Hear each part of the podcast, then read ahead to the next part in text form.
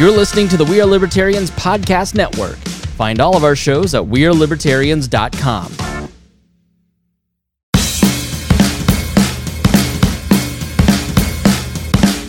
Welcome to We Are Libertarians Daily. I'm Sarah Brady Wagner, and I'm here today with Reinhold. Hello. Today we're going to discuss the Laquan McDonald shooting. Recently, the um, officer in this involved in this shooting was found guilty of murder and in the second degree and guilty of 16 individual counts of aggravated battery, uh, but found not guilty of official misconduct. Uh, we wanted to go through what this case is about. I'm sure you'll be hearing more about it from people in your daily life or at least in your social media realms, and we want to make sure that everybody has a full understanding of the issue. So um, I'm just going to jump right into discussing the timeline then. Um, in October of 2014, Officer Van Dyke shot 17 year old Laquan McDonald 16 times uh, near, in Chicago. What was notable about this shooting was that uh, it, the policy at the time was not to release any information on the uh, issue since it was an ongoing investigation. So we didn't have any um, like videos that immediately came out like we do in more recent cases. Uh, the video that was critical to this case actually did not come out until a year later, and that was only after a court order to release the video, which then showed the officer shooting Laquan McDonald not once, but 16 different times. Uh, what was also kind of interesting about this case was that in April of 2015, the city council in Chicago voted unanimously in favor of paying a $5 million settlement to the McDonald family. And uh, in this case, there were no, um, there was not a lawsuit that was filed. This was done without the family having in any way officially asked to be compensated. Um, it's very, it's not an unprecedented situation, um, but it is unique in kind of what it says about the city accepting responsibility um, for the situation. But at this point, the officer in question was still not charged. Um, the Tribune during December of 2014, all the way up through December of 2015, the Chicago Tribune came across emails that were released um, from the City Hall administration at the time that showed how the government was trying to handle the aftermath of the shooting and scrambling to kind of cover it up and um, make it as much of a minimized issue as they could. But uh, in May of 2015, journalist Brandon Smith filed a Freedom of Information Act request with the Chicago Police Department asking for the videos uh, from the night that Van Dyke shot and killed McDonald. After three extensions, the Chicago Police Department denied the request for the video, um, and they cited an ongoing investigation into the shooting, which they refused to provide any more details for.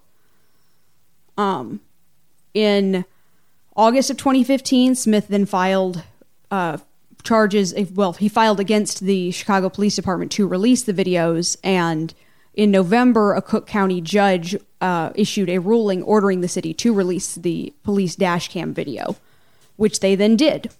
And conveniently, as soon as they released the dash cam video, he was charged, uh, the officer in question, Van Dyke, was charged immediately with first degree murder. But was the was he charged um, before or after the uh, riots that started because of the release of the dash cam video? I think he was charged um, at the, about the same time. It was the dash cam video came out. It um, came out on the twenty fourth, um, and the same right. day he was he was charged. Right. Okay, so they they did it just as they released it. I'm trying to kind of curious about that on why they didn't charge him beforehand, or if just nobody in the prosecutor's office even saw the video, or it had been hidden that well, even internally. Um, well, it looks like there were actually additional videos that still hadn't been released. So uh, there were more videos released afterwards in November, but the protests and the riots themselves um, lasted from November to March. So long after they had charged um, the officer. The protests lasted from November of 2015 until March of 2016 and involved a series of protests, many lasting several hours, uh, specifically including the chant 16 shots, which was, uh, and they called for the mayor to resign and for the superintendent of police to um, be fired, actually. And in December of 2015, um, the superintendent actually was fired. Uh, they issued the um, the, the statement issued at the time was, "We have to recognize that if we don't like the way the system works, change the system right." I wanted to. I described to you all the things that people wanted from police oversight and outside investigatory agencies exist in Chicago. And at the end of the day, they didn't like the results, and somebody had to take the fall for it, and somebody had to take the hit. Um, that was the statement from the superintendent about his being fired. So, um, not really taking much responsibility for it, uh, but saying that somebody had to be the sacrificial lamb. And that's kind of a pattern that we we see throughout this case is um, a real sense of uh, indignity, not not necessarily from the rank and file officers in the Chicago Police Department, but from the uh, higher ups that are involved in specifically in the cover up in this case. Um, there's there's not a whole lot of taking responsibility even now after we have you know the officers convicted of second degree murder. And as I read it, there's a lot more cover up that was done uh, behind the scenes. I don't know if you want to get that in the the, the timeline layout, but the, the the video that was captured from the Burger King, for instance, was uh, somehow that there was an 86 minute gap that was deleted from the surveillance footage, right? It really looks like there was a, a huge cover up here. We had several officers um, lying about their, you know, what was said, what happened. Their testimony was was proven to be uh, not accurate with what the the video ends up showing. Yeah, the the officer's testimony really um, seemed to focus a lot on as as the as officer involved shootings often do that the officer had uh, feared for his life and specifically uh, there was a lot of testimony about the look in his eyes um, i know one of the issues that was brought in was that he was on um, pcp i think was what they uh, said he was on at the time but that once you got the video uh, come, came out, there wasn't a whole lot to corroborate the way that the officer's story went, but that they stuck with that story. That's, I mean, to me, that was that's what floored me so much about this, um, and kind of feeds into that worry about a cover up is, you know, when when you've got that many people involved in a lie, you stick to the lie, even when it starts falling apart. Right, and it's a it's a pattern we see over, you know, a lot of these different shootings like this. They they protect each other and they will do what they can to try to, uh, you know, deflect any attention to from from the actual event and from the officer involved. Well, that's been called a um, culture of silence among police officers, and I, you know, I've I've read some into uh, the difference between rank and file police officers as opposed to you know your your sergeants and your chief of police and your commissioners. Um, and the kind of cultural differences within that policing um, community. And i guess i guess who do you think holds more responsibility for that? Is it is it the individual officers themselves or is it more on you know like the commissioner who got fired?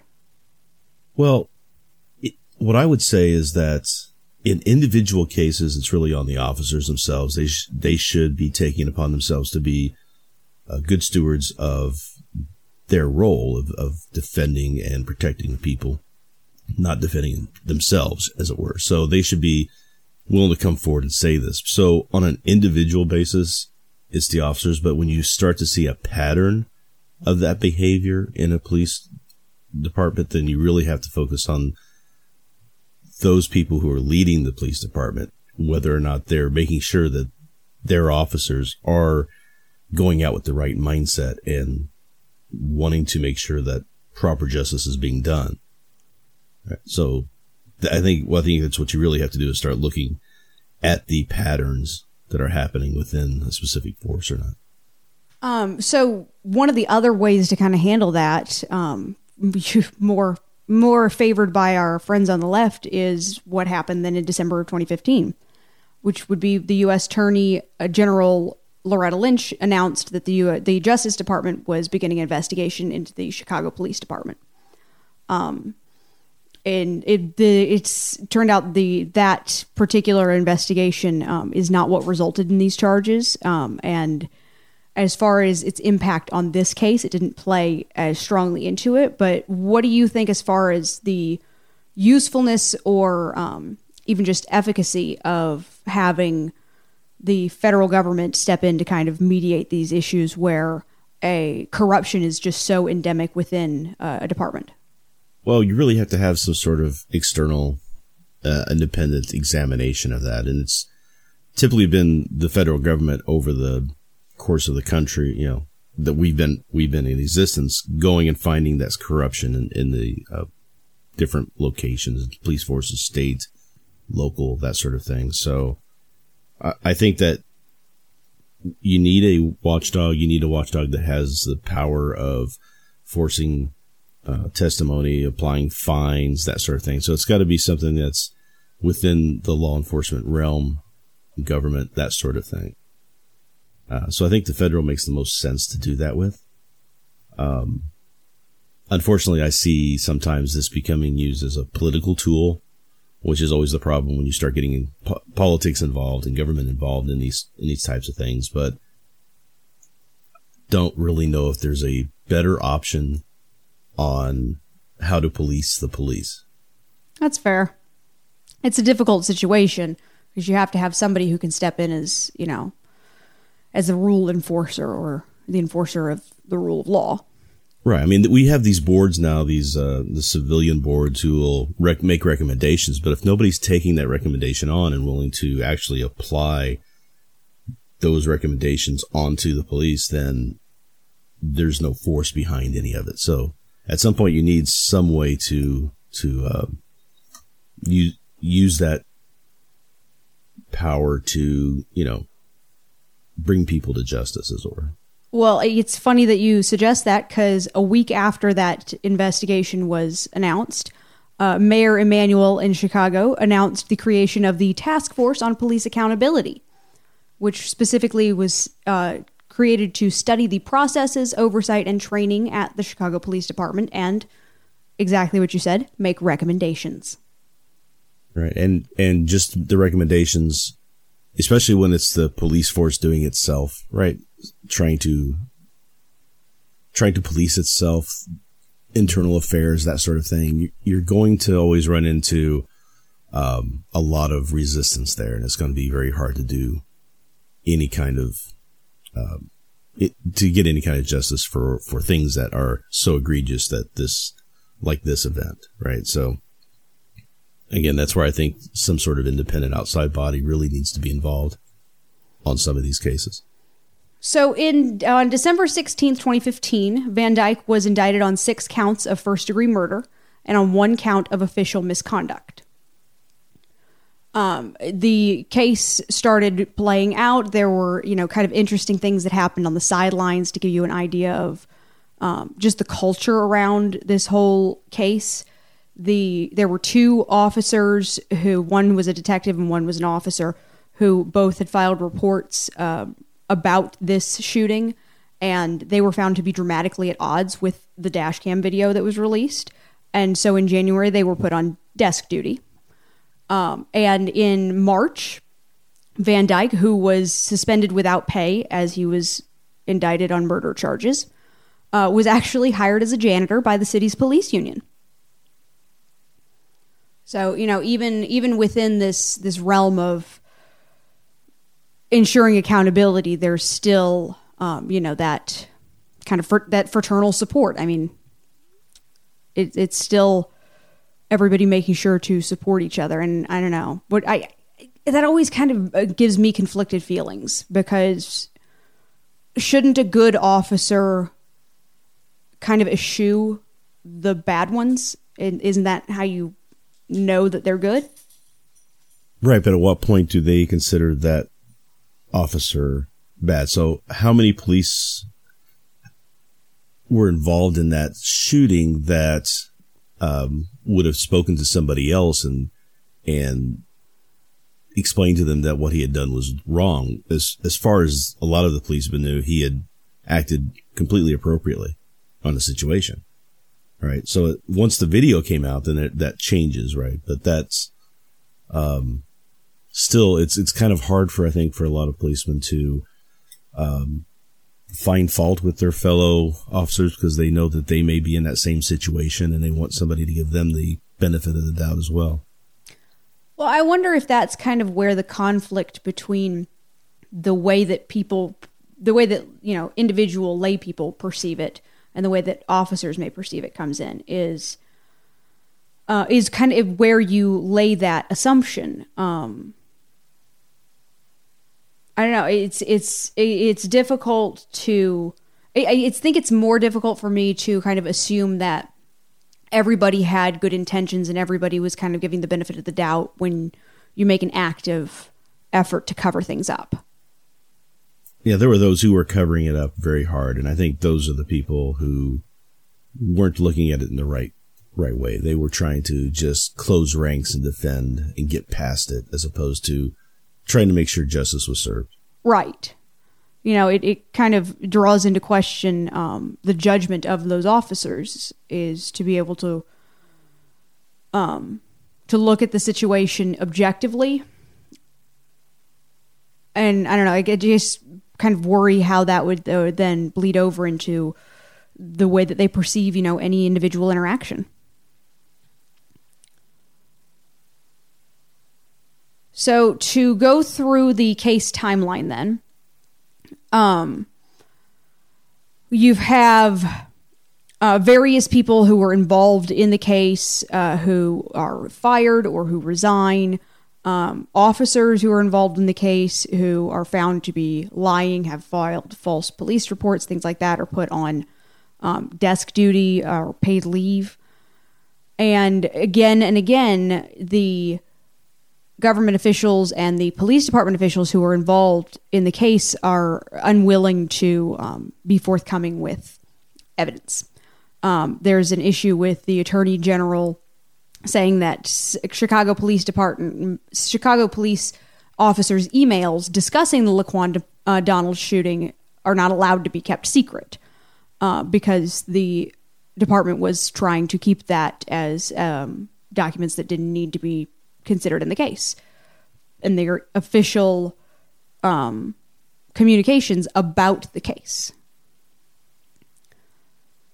So what ended up happening then in the trial um only the one officer who shot Laquan McDonald was tried. And the the jury declined to convict him of first degree murder and instead decided to convict him of second degree murder and to convict him of aggravated battery with a firearm um, with an individual count for each shot, and the the the audio actually of um, the juror reading out those verdicts just one after another is I mean it's it's very impactful at least to me. I mean just each individual bullet is another reckless act. But what I found most interesting and haven't heard as much discussion about is the fact that he was found not guilty of um, official misconduct. And of everything in this case, that's the thing that actually surprised me and disheartens me the most is this concept that an officer on duty in his official line of work can murder someone, and that's not just me perceiving it as murder that's he has been convicted of murder in a court by a jury of his peers. And that's not official misconduct. What does that say about the way that we view officers in our society? Well, I think part of the problem is looking at the actual statute for Illinois on official misconduct. Is that there's a lot of words, a lot of verbiage in here specifically stating knowingly does, with intent, knowingly performs. And I think because they went with the second degree, um, that they were trying to say that he kind of made his mind up at the moment, but he didn't do it in an intentful way to um, improperly discharge his duties. it wasn't I'm not sure I premeditated agree with that. Right. It- so,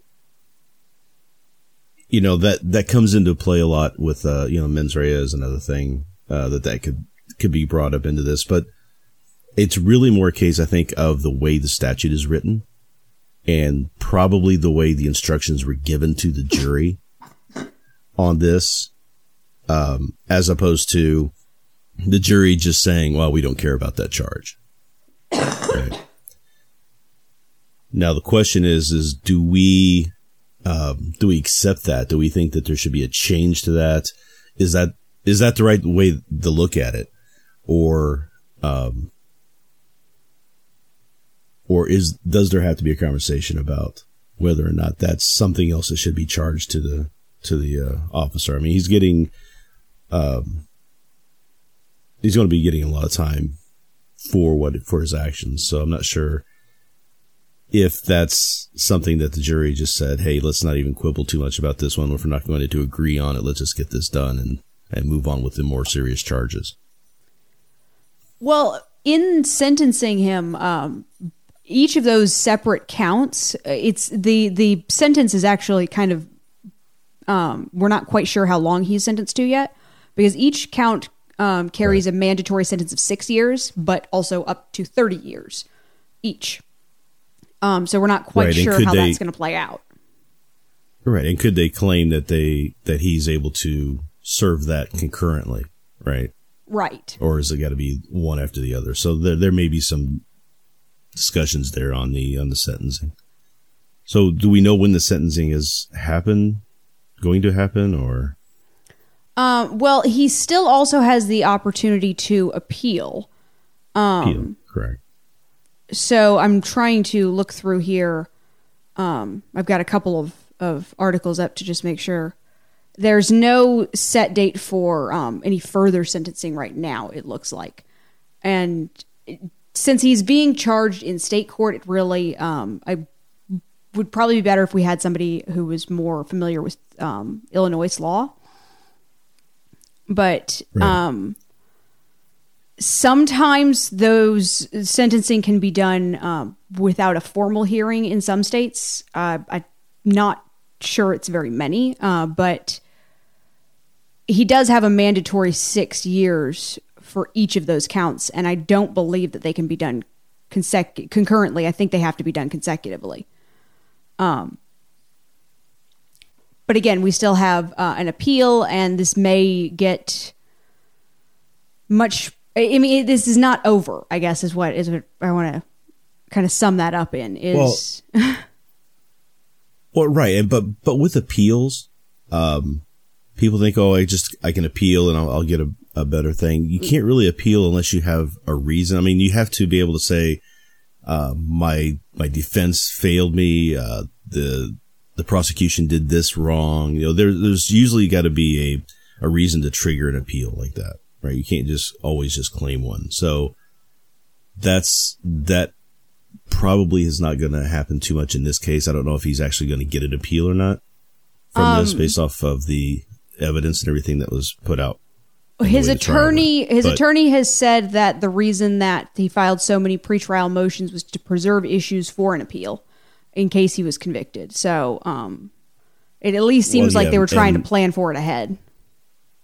Yeah, every attorney does that, though. I think in, in a criminal trial case like this, um, just so that they can try to lay a groundwork for an appeal in case they lose. That's that's really something that's always in the back of the minds of uh, criminal defense attorneys. Mm-hmm. Um, but the um, the judicial system awarding that appeal then is going to be something that's going to have to be taken into account whether they they do listen to it. Now, I'm more open to always having an appeal process uh, because you never know what the initial trial could do if you find some exonerating evidence or um, or you find out that the the prosecution did something wrong, didn't um, hid information, that sort of thing. So it's always good, in my opinion, to have that appeal and go through that process. But pending appeal, he should probably be in jail serving this time. I don't think they're just going to let him out on bail pending appeal. Yeah, I, am My understanding is that he's he's going to at least be going to jail, um, but that they won't necessarily be transferring into prison immediately. Um, the difference just being one is long term and one is short term. So, do you think that this has, at least in a legal sense, do you think that this has uh, the bigger impact that I've seen some of the um, news sources kind of try and make it out to be? I mean, I've seen more than one headline to the tune of the, you know, the secret uh, police silence is going on trial next. Do you think that this is the um, shadow of things to come, or is this kind of a, a one time situation where this one officer was convicted, but this is not at all um, indicative of a greater pattern of criminal justice reform?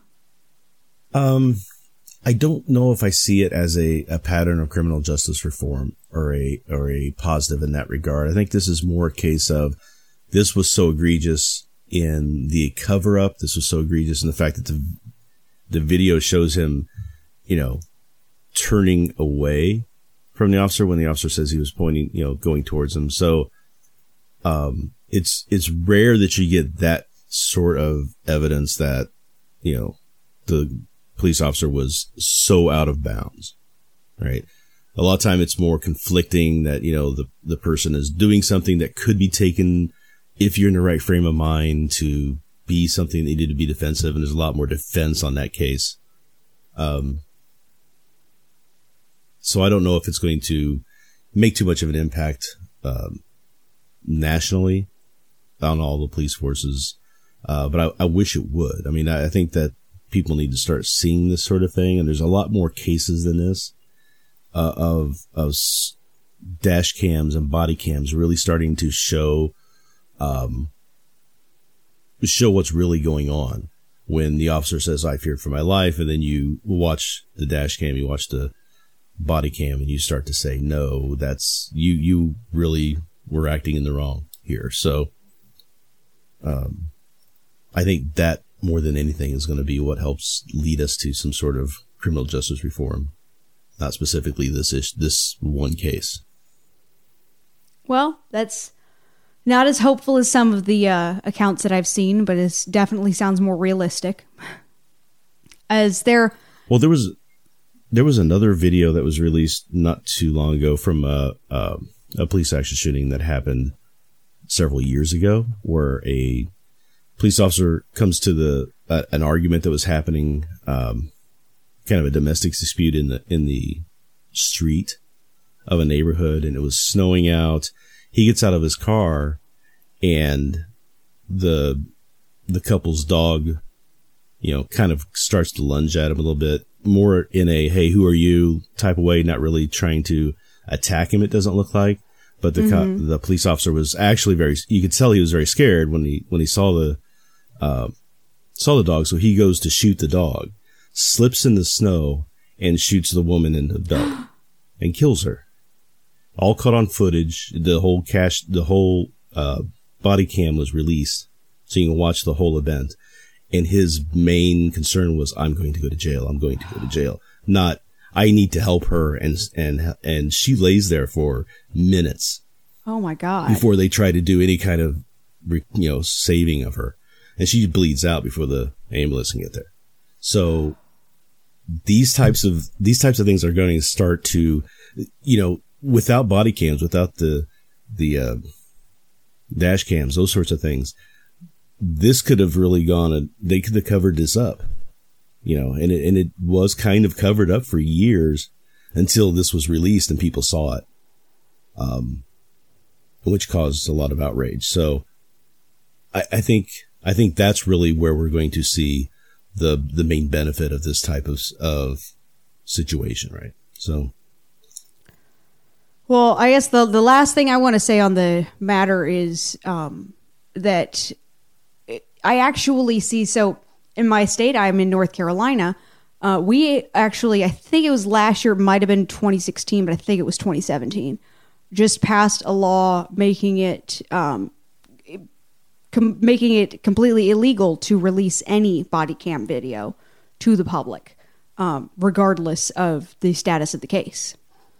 And to me, that's just, I mean, this is a perfect situation where it shows like that's a law that's written to undermine trust in the police. Right. And, and not only that, that I, I really think that that's going to be found to be, um, not a proper law. That it's going to have to be struck down. Um, maybe not on a, a federal Supreme Court level type thing, but a state, a state level should look at that and say, no, this isn't, um, this isn't good because they've already tried to put in laws that you can't record police yourself, that sort of thing. And that's always been defended that the, the civilians, the individuals have that right, uh, in any interaction with the police that they can record it. But there's still police officers who will say that you can't. And there's still ones who would try to prevent you from doing that or take your video from you, that sort of thing.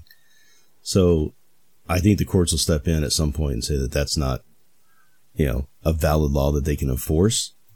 Uh, but I would be interested to see how that plays out because that could set some precedents that would counter the, you know, the hopeful, um, benefit of having that information that those dash cams and body cams available to watch what the police are doing because they are put into such a high level of trust with given the ability to, to use force on citizens. We need to make sure that they are doing that appropriately. And we haven't done a good job of that. Not in the last 20 or 30 years. And I don't know if we ever really have in the United States. Well, that's as good of a thought to end on as any. So thank you for joining us today for We Are Libertarians Daily News. And we'll see you tomorrow.